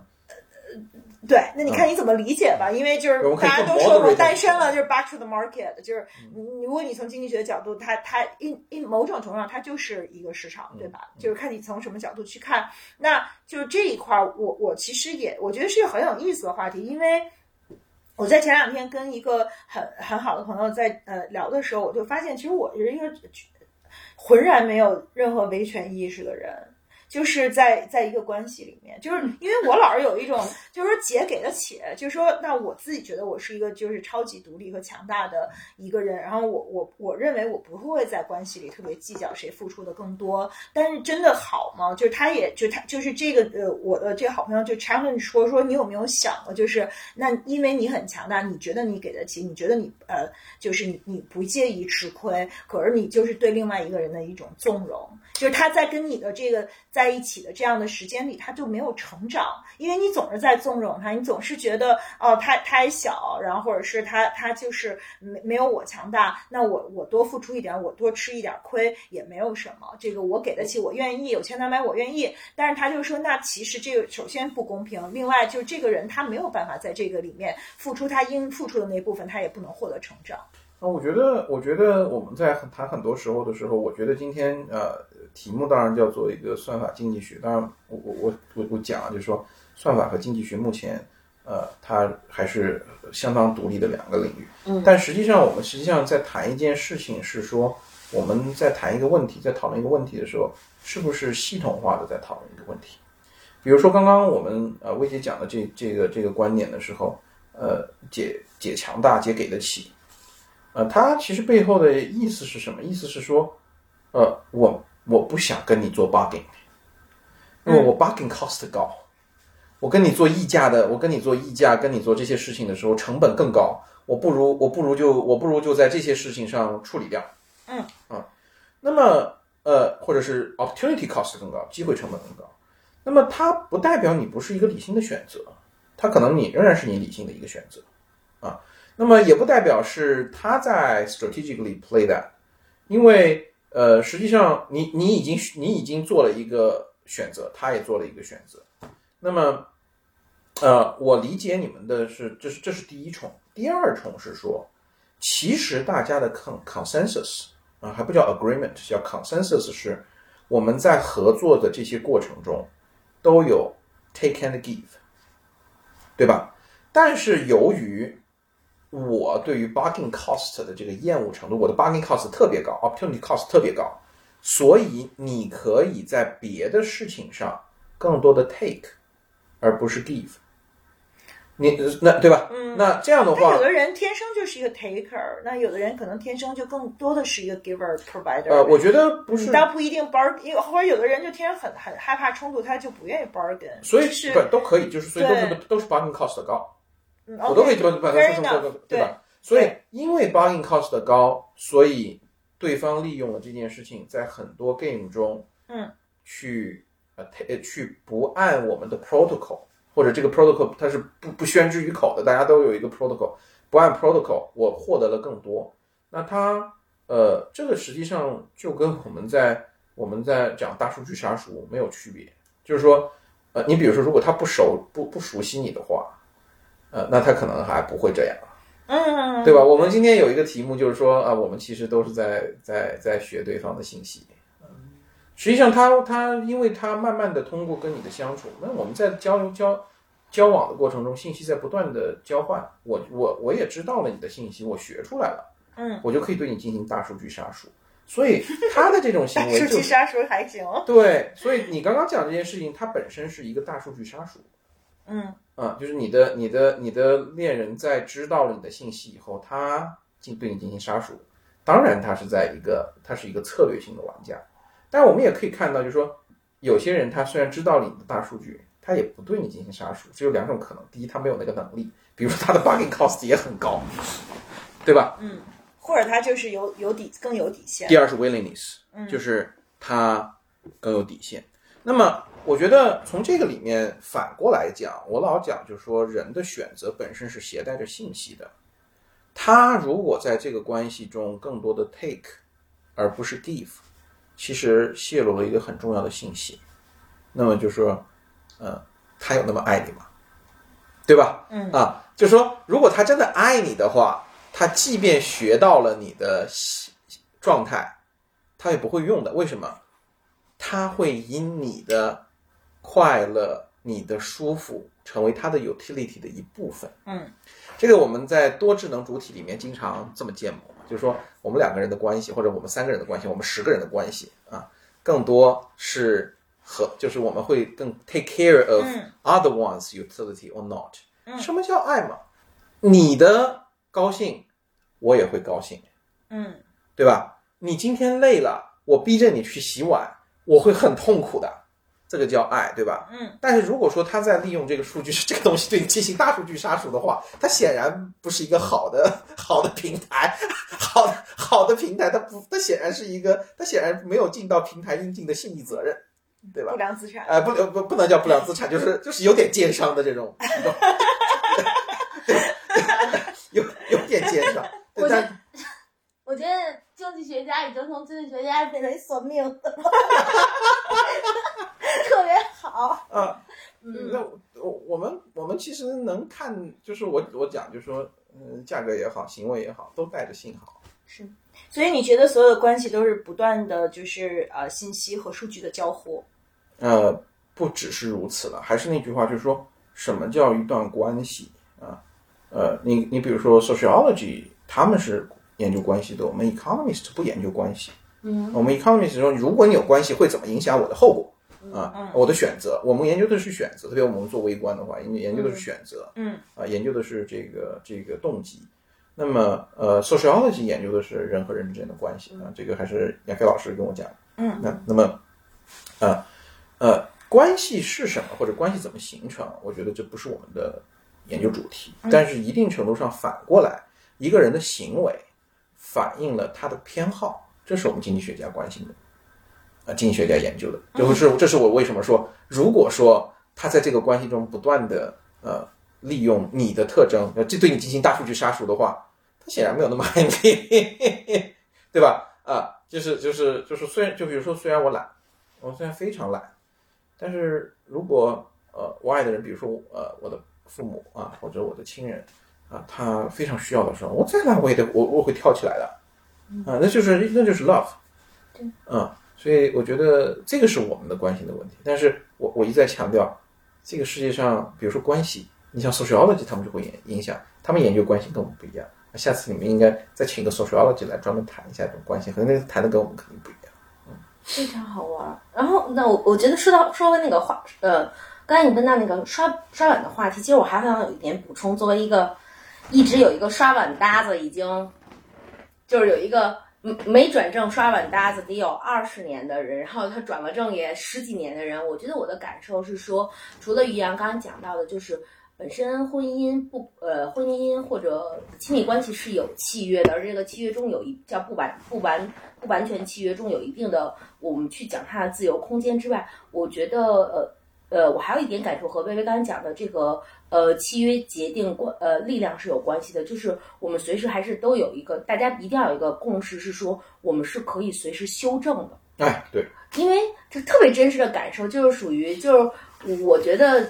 就我家一棵松，这个在这个恋爱期间也是这个百依百顺的，然后 提前了，就是你感觉，嗯，就就是我我觉得这是一个阶段，但的确进入到婚姻阶段的话，我们俩可能就各有分工。但到某个阶段的时候，我们还是各自会在自己觉得不可再吸纳的这个部分，或者说，不管因为你现在的事业阶段、身体阶段当中，都会有一个人摇旗说，哎，我现在搞不定了，比如刷碗，可能就。都刷恶心了，都刷恶心，那我们就来商量说，别别别女生做饭，男生刷碗了，咱一起找一阿姨吧，对对吧？或者是说我最近就不想干这个，就是我我觉得，呃，我看亲密关系中的契约，我觉得很重要的就是保持相对的灵活度和宽容度特别好，以及双方有这个默契，是说它不是一个始终不变的契约，它实际上，even 我们没有进入到非常阶段性的说，嗯，痛失亲人。结婚领证生娃，哪怕就是只要我们两个人觉得说现在修正一下吧，我觉得都可以去修正。我我觉得豆豆姐你讲到下一个问题，其实呃，我们刚刚讲的整个框架还是在新古典经济学的框架下去。哎呀，咱们先进到哪儿吧？呃，那么你刚刚实际上涉涉及到呃，慢慢慢慢要进入到呃，behavior economics，就是行为经济学的非理性的部分了。那么呃。当然，我不是这么熟。我有我有我有好朋友是做这个方向，那我多多少少知道一点什么意思呢？就是说，呃，您您刚刚讲到一个很重要的点，就是说，呃，大家能够去 compromise。那么很多时候，这个 compromise 的这个能力，它实际上更多的考验的是说两件事：第一，如果你是一个理性人，你有多么在乎你这一刻的 happy。和这个关系的长远，嗯，这实际是像这个长期投资、短期投资的典型问题，嗯，但是你的 discount rate 有多高？多多高？嗯，那么在你比如说我们在行为经济学里面经常看到的一个事情，就是人们常常错误的估计了自己的 discount rate，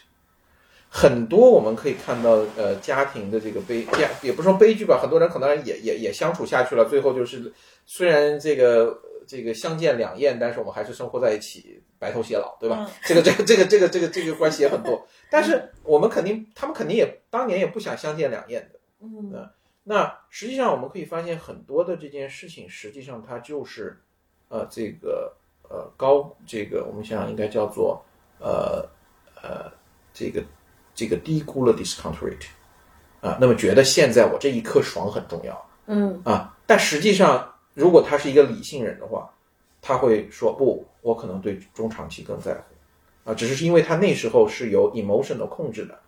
他不，他没有做一个理性决策。这个时候是理性非理性了。我们刚刚讲过，对吧？我虽然很累，但是我看到我爱的人已经很累了，那我去洗碗这件事情不是不是这件事情是很理性的事情，因为我 care 他 care 的事情，嗯啊。那如果说两个人互相争着洗碗，那就更加更加 sweet，嗯，对吧？那这是非常理性的事情。但是我们可以看到有一些是非理性的，是什么？是说，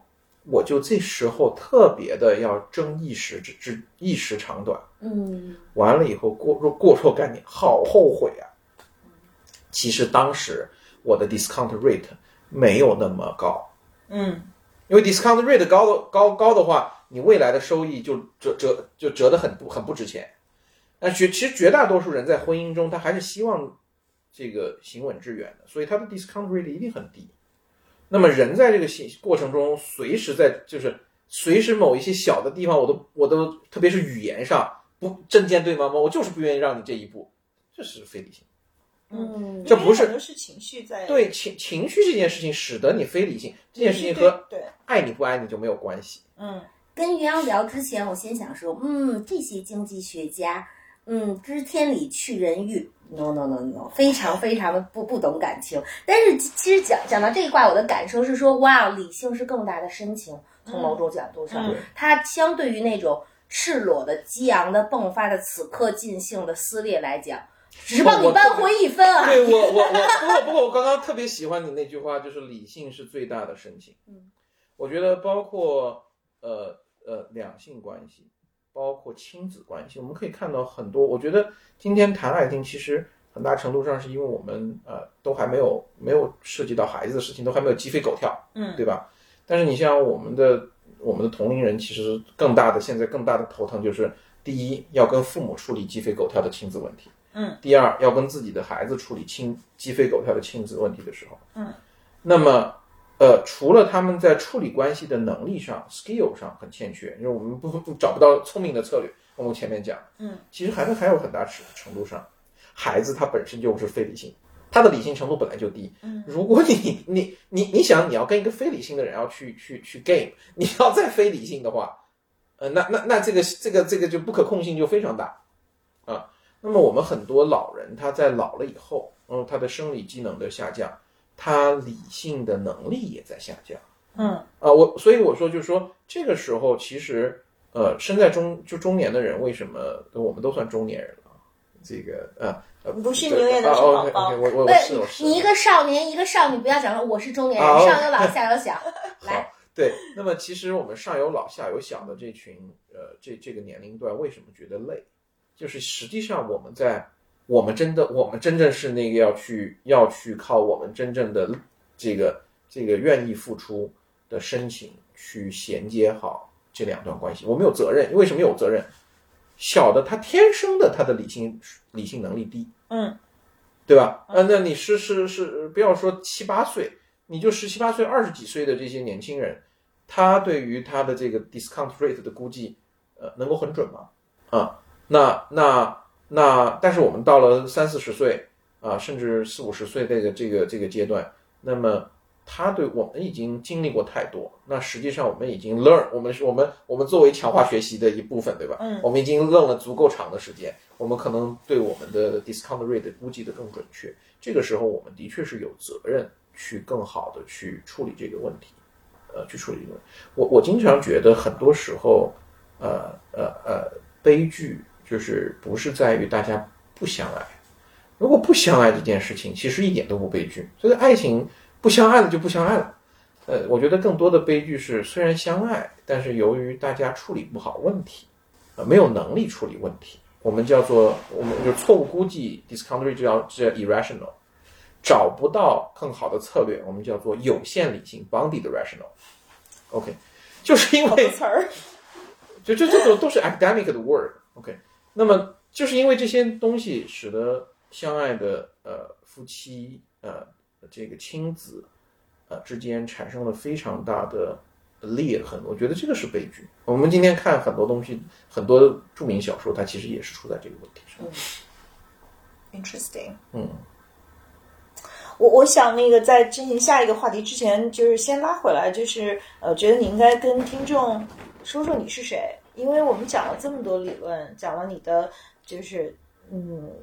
理性的你，就是你有没有在理性的你之外，你你也是一个呃鲜活的人嘛？就是比如说你怎么长大了，你你为什么会选择呃学经济学呢？就是我我我其实我其实也不能说完全是学经济学的人。我最早我在本科的时候学是学的数学，呃，这个我后来的导师，呃，他就在招这个，他想他就在招数学系的学生。那么，呃，他做的 research 非常的有趣，啊，那么在环境环境方面，那么我那时候是一个很关心，呃，这个社会的呃热血青年啊。那么现在依然还是呃，现在依然还是对。那数学当然很美啊，这数学真的很美啊。那另外一方面呢，我可能觉得自己有一些能力上，可能数数学可以做研究者，但是呃，我们自己知道它的空间有限。但是呢，呃，然后呢，反过来讲呢，我们在这个呃，另外呢，像后来导师这个研究也非常的迷人，非常的呃，非常的贴近我很关心的议题。我还记得，呃，那时候跟着导师去做一些调研啊，跟这个各个。呃，官员去讨论这个，对我的成长是非常非常的有帮助的。嗯，啊，包括理解，呃，理解这个我们的就是怎么样去系统化的理解我们的这个政府运作，你你会觉得非常的非常的有这种结构美在里面。啊啊，我我这个实际上我们如果看政府的很多决策的话，呃，这个领域就就就做下去，后来就出国。那出国以后呢，呃，这个那你也得找一些研究的议题，对吧？那那。呃，那时候就看到了，哎，呃，这个新能源好像特别的有趣。什么叫有趣呢？这个那时候很多人在讲啊，这个新能源能够减碳，对吧？嗯，那你一看这新能源不可控啊，对，它跟传统的能源是不一样的啊。那这里面肯定有很多研究的蓝海、复杂的这样的问题在，你会慢慢的做下去。那后来开始，呃，这个到现在的工作单位以后呢，呃，那你就会发现，哎，其实，呃，已经有这么多的算法到了我们的社会生活中。像这些问题，其实涉及到了很多的很细节的呃技术层面。那么要从很细节的这个技术层面，一点一点去抽丝剥茧，把它给分析出来。我当年在大学二三年级的时候，绝想不到我今天会做这个东西。啊，甚至是你比如说我这个，你你放到呃这个这个我我我我我我我刚刚回国的时候，我也不想到，我我我也绝对想不到我今天会会会会在做这些啊，包括一些数据市场的这些东西啊，所以这个有很大的不确定性。那么回到我们最早讲的，如果你用算法去推荐两个人在一起，和你是通过人介绍在一起，为什么现在看起来数据人介绍在一起不错？是因为我们的人生有这么多的不确定性。那其实，如果我们追求本身是追求可长可久的话，那更多的不是说他能够更快的遇到，更多的是能够遇到在一起，能够走下去，互相包容，然后这个呃这个呃组成一个共同承担各种变化、不确定性冲击的这么一个共同体啊。所以，嗯。那如果嗯是你能够呃假设说有一种你能够认可的算法，它来帮你，就是你记得那个就就是《生活大爆炸》里边 Sheldon 就是他找到 Amy，其实就是 其实其实是是算法推荐给给，就是他们其实做了一算法，然后呃。Amy 就浮出水面了，对吗？然后，呃，事实证明他俩就是 super compatible，然后就达到了你刚才说的那样的一种状态。那如果有这样的一个算法，呃，给你推荐一个这样的呃 partner，他应该是什么？在你的想象当中，他应该是什么样的？哦，这我不知道。所以你没给自个儿算？呃，我觉得应该这么讲，就是说我刚刚讲过一个事儿，就是说，比如说，呃，为什么不能？你你你你你你觉得你觉得你的目标是什么？有的时候是不可不可。就是不可解释的，就是你是一个，因为我们的人人脑本来就是一个一个神经网络，那你需要的东西是很多卷积以后形成的一个一个一个高维空间里面的一个一一一一一个一个向量，你可能不是我们今天可以简单的用语言去描述的，嗯啊，所以我说我不知道，并不代表它不存在，并不代表它，嗯，只是说我可能言语上不可言说，那么。呃，这个呃，反过来讲，就是我今天的呃很多呃这个相亲平台，他们的问题之一，他们的困境之一，可能也就在呃，如果说我简单的用 list 表单匹配，因为这是最早的算法，对吧？嗯。啊，那么它现在也有改进了。那么如果我用简单的表单匹配，我就一定要用这些可解释的这些变量来做我的这个匹配的一个一个一个 list 的话，然后还要排序。那它可能和人真正的去想要什么东西，它的排序，啊，不是一样的东西。所以，我们可能，呃，我们可能的排序不是说你最看重的是身高、呃，家产、呃，学历、长相、呃，勤劳啊，这个容忍啊，你你啊，那么它可能不是简单的说，呃，A 最重要，B 最重要，C 最重要。它是 log a 加三 b 加零点四四四 c，这是第一重要的，x exponential b 加这个呃加这个三分之呃嗯二呃 c 是次重要的。那你说这些东西是什么东西？嗯，不过说到这个，就是嗯，当然这个就没有回到这个爱情的话题，可能又回到意志自由意志的话题了。如果我们的呃就是。其实我们的需求和我们的决定都是一堆生物信号，就是大脑就是基于一些算法的一些生物信号。那这个就是其实这是我们在此时此刻的需求的排序。那我们还算是有自由意志吗？哦，你看啊，我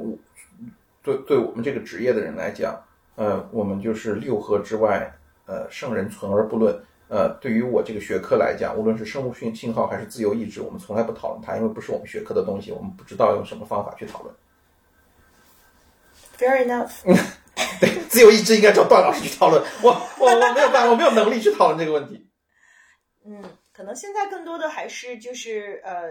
神经脑科学的这这帮人对，那那个那个我们也不能讨论，因为就是六合八方之外，圣人存而不论，这个就是所有学科的，就是我的学科到哪儿，我就只能说到哪儿。我觉得这是一个 very good quotation，我一定把它记住。是的，是的。回回到你本人吧，那你觉得你有没有呃，生活里有一些东西，你觉得算法它就是生活是无处不算法嘛？你有没有遇到生活里这些事情，你觉得其实算法也也也不好使？呃，我们现在这个算法有两个有两个含义，一个是它是不是所有的东西都可以建模为一个算法问题。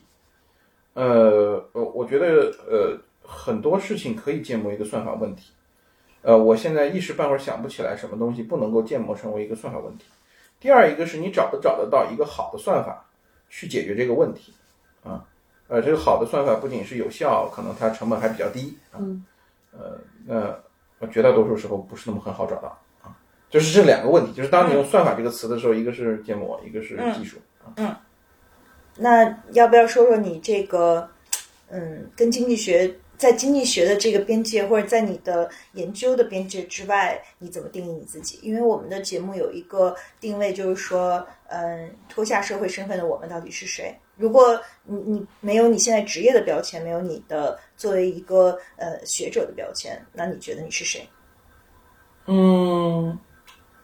我觉得大概在我的整个就是对我这个呃就是定位我自己来讲啊，我可能没有特别多的生活，所以如果脱掉社会的标签，去掉职业和领域的话，呃，可能呃我所剩无几。嗯，你想每天基本上就是家，那你会有遗憾吗？就是觉得那其实因为如果人生，那你看我们活着是为什么？是为了嗯创造思想，还是为了获得更多的体验？可能就是这是也是一个 trade off。就对你来说是什么呢？啊，我觉得对我来说一个很重要的点是，嗯，嗯当然我我想每一个人他的目标不会是单纯的，那么但是呃有一个很就是他可能有很多目标，但是对我来讲一个很重要的目标是，呃其实我也是一个喜欢呃看风景的人，所以我我我作为一个研究者，我只是在看一些风景而已。那么当然我希望看到更多更漂亮的风景。那么，呃，有些风景呢是前辈的学者，他们已经呃这个建构好了路，我们只要顺着路走到那里就能看到的风景。但是作为研究者呢，他呃实际上他是一些去呃寻去探寻新的呃呃风景，去探寻新的路的一些人。那么自然呢，他可能在这个领域，在这个方向或者这个这个场域里面，呃，可以看到一些新的风景。所以。呃，对我来说呢，呃，其实，呃，可以看到很多很很好的新的风景，呃，而且是也许是有的是前人没有看到的风景，这件事情的确是非常非常的有吸引力的。那么第二一件事情呢，我觉得，呃，我我我除了是一个研究者的讲风景以外，我觉得，呃，教育本身要做教育这件事情，呃，它和做研究不一样。我觉得教育本身是一个非常有吸引力的一件事情，嗯，那么呃，教育的过程中，呃呃，实际上你在做一个一个一个一个训练，就像我们在呃，我我们要学训练两方面，一方面是我们训练自己，一方面是训练呃被教育的对象。那么什么意思呢？就是说，因为比如说对于学生来讲啊。他其实是要你通过你的各种各样的呃方法的设计和引导，呃，训练他的这个神经网络变得能够具备更多更好的各方面他想要的他需要的能力，嗯，他想要和需要的能力，你都得想方设法去呃设计一种方式，能够更好的训练他出来，嗯，呃呃让他让他去找到这个能力，嗯，呃呃，这是一件事情是很重要的，嗯。那么第二一件事情呢，是说你本身你要能够做这件事情，你也得自个儿训练自个儿，因为找到训练别训练对方的，特别这个每个学生可能都很有特色，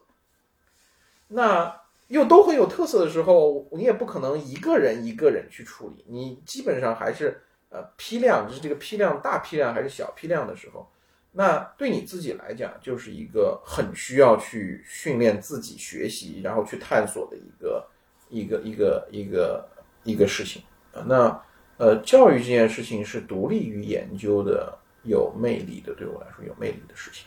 非常有魅力的事情。嗯啊，倒不是说啊，这个你你你改变别人的命，我我我我我觉得我没有那么没有没有那个能力去改变谁的命运，只是说我作为一个在这个呃承担这个工作的人啊，那你比如张桂梅校长那是改变命运的，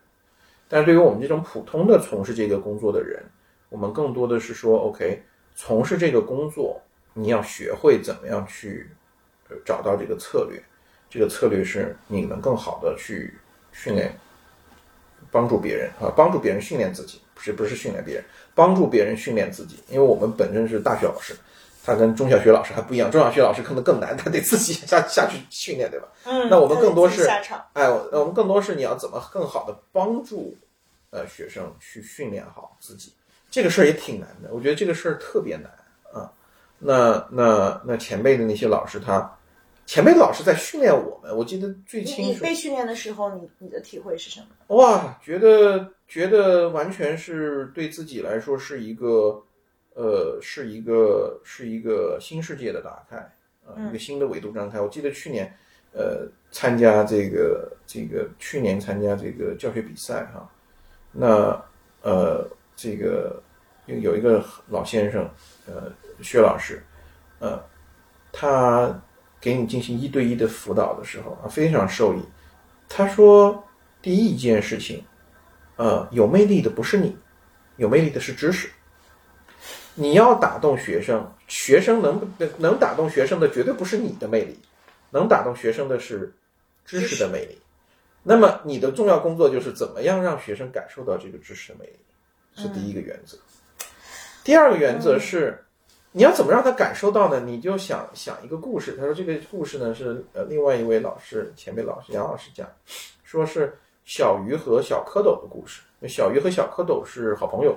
那小蝌蚪后来就变成小青蛙了。呃，跑到陆地上去看到了很多新的东西，回来跟自己的好朋友小鱼介绍：哎，其实除了水下的世界以外，外面有一个有一个有一个陆地的世界。你要怎么样让没有从来没有上过岸的小鱼能够去呃理解或者这件这个这个这个想象出呃岸上的呃风景？那，这是你就是一个很重要的一个一个挑战，然后嗯，这个这个呃，他和我们经常说的交流啊，我们学界我们开会啊讲 PPT 也是交流啊，他完全不一样。呃，那个我们可能这个跑得很远啊。那第三句话就是针对这件事情，就是说你得知道。什么东西是学生第就是最直接能先掌握的？学生和学生不一样，有的学生你给他很理性的东西，他很容易掌握。嗯，开始就开始推公式，他一点都不难。难的是什么？他能把公式和物理意义、世界的意义结合在一起。因为数学除了我们自己当年学数学本身啊，特别是纯数以外，它数学是是纯数那个部分以外，我们。绝大多数的学科，数学是去描述问题的语言建模的方式，它一定要，呃呃，它一定要建立这个关系。所以有的学生是你给他讲方程没问题，呃，他很难的是在后面。有的学生是你给他一开始就给他直觉，呃，他很容易，啊，你要让直觉变成方程，他可能有难。所以你这个时候你需要去首先知道学生的状态。然后再根据学生状态去设计你的铺垫，你这个坡要怎么建？所以你会发现这是一个相当复杂的一个一个一个一个 game。那其实反过来回到我们今天的主题啊，就是说我们今天主题实际上是家庭，不管是呃男女亲子，还有跟这个亲子包括对下或者对上，很多时候还是。呃，除了我们自己在做事情以外，还有两件事。第一件事是信号，就是 signaling and communication。呃，第二一件事情是 tango。什么叫 tango 呢？就是说，除了我做好我的事情以外，我还要去训练好，呃，对方啊，那对方也在训练我啊，我觉得可能 It takes two to takes two 呀呀，呀。想，我想最后就再问一下，就是我觉得就是你我没有提到的一个部分，就是如果我们把爱情或者说我们把关系当成一个嗯经济学的现象来去呃考虑的话，那就是它它真正的货币是什么呢？就是一其实我想说到，就是最后就是想问你关于信任的问题，因为我觉得有很多时候。呃，就是你你你，我们能不能把，就是我觉得一个关系里，其实它非常非常重要的是信任，信任 lead to 安全感，就是那那就是它跟货币没有关系。就是就是或者说它是爱情里的，它是一个，那就是你怎么定义它呢？就是因因为好像我们其实我觉得就比如说啊，就是我我理解啊，就是契约是防防小人，不是用来防君子的。就是如果两个人之间有足够的。呃，默契和信任，那我们是不是需要去用契约的方式去规避一些风险？就是是信任本身，它跟这种 bargaining 和和和，就是它有没有对冲呢？呃，我我觉得还是回到一个重要的点，我们今天讲的 contract 不仅是写在纸上去签的这种 contract，嗯，也包括了我们的有 consensus 的 protocol，也就是说，当我宣之于口，你同不同意这点的时候，大家都同意。问题在于同意，但是遵不遵守，对吧？嗯，那么，那么，呃，那么，我觉得，你比如说，什么叫做 trust？trust 是说我一定程度上，这个虽然我不知道你会不会遵守，嗯，我也没有，我我我也没有，我也没有这个方式去 enforce the protocol，嗯，但是呢，啊。我还是认为你会遵守，然后我基于这样的你会遵守的 assumption，去 make 我的 decision，去做我的决策，啊，这件事情其实，呃，很多，比如说关于 trust 的这种，呃，建模是很多的啊，这个 trust 包括了呃人之间的 trust，有些理论，我在 game 我在 game 我在 game 在博弈中间，trust 能够起到的作用啊，啊，比如说我这个有这个。呃，trust 的呃囚徒困境和没有 trust 的囚徒博弈是完全不一样的结果，对吧？所以这个倒不是一个特别困难的问题啊。所以我还是想强调这件事情：当我们去谈契约的时候，大家一定要去打破一个呃这个传统的习俗，说我们一定是去一条一条写出来，然后签字画押。那不是，是我们有一系列的 consensus。这个 consensus 并没有。就是 informal 的 consensus，呃，一旦说这个，一旦说出来，你同意还是不同意？我们是 agreed，嗯，但是他不一定遵守，啊，大概是这么一个一个状态，啊，嗯，OK，谢谢经济学家。哎呀，不敢，不不不，我只是一个经济学研究的工作者。谢谢经济学研究工作者，对对对对对，谢谢微微组了这个话题，我觉得大有收获。对，因为刚才于洋讲到就是做老师那一趴的时候，我觉得那一趴其实不仅在教学关系中、婚姻关系中，我觉得在职场关系中、亲子关对，其实它是真的大道相通的。我觉得是的，逻辑非常好。可能我我今天最大的。呃，两个 take away，一个是就是理性是最大的深情这一部分啊，对我超爱这句话，我也我本来也想说，我今天最大的收获就是理性是最大的深情。嗯，第二部分可能跟工作有关吧，就是可能在某种程度上我们都是做政策的人，但是我从来没有想过，就是政策也是有美感的。就是你今天让我看到了，嗯，它的这种就是建构在呃理性框架上的一些呃政策。和决策机制的它的美感，嗯，对，它也是这个，也是我们吸引我们去做研究的一个，就做这方面工作的一个一个原因，就是说，呃，你就像看到了一个呃很奇异瑰丽的风景一样，嗯，其实从来没有人用呃美来去形容经济学，没有人用美去形容，就是呃。政策的这个，就是就是你现在从事的这个职业，因为我也很认识很多很多从事这个职业的人吧。但是我觉得你的那种热爱，嗯，是因为你真正看到了它的美。我觉得可能更多的其他的同事或者老师，他只是没有把它说出来是美，要不然不美的话，他们撑不下去做这个东西。就是这种这种东西，如果你不觉得它美，呃，你就会完全做不下去，这是绝对的。所以他们一定会，就是你问他美不美，他一定会说，哎，beautiful。嗯，所以殊途同归啊，因为嗯，Coco 一直说他就是他觉得人生最重要的就是去追求啊、呃美，对吧？追求善与美。其实就是说，即便是从呃从经济学，嗯、它其实数学里面、经济学政策里面，它也都是有美的。嗯，对，嗯，嗯，谢谢于洋，好，谢也特别，开心能够谢谢有这样的一个嗯交流。特别好，结构特别美。好谢谢，真的好的。谢谢给我们的听众带来美。爱上了阿强，在一个有星星的夜晚，飞机从头顶飞过，流星也划破那夜空。虽然说，呃，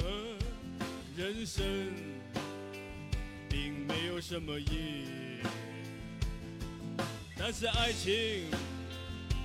确实让生活更加美丽。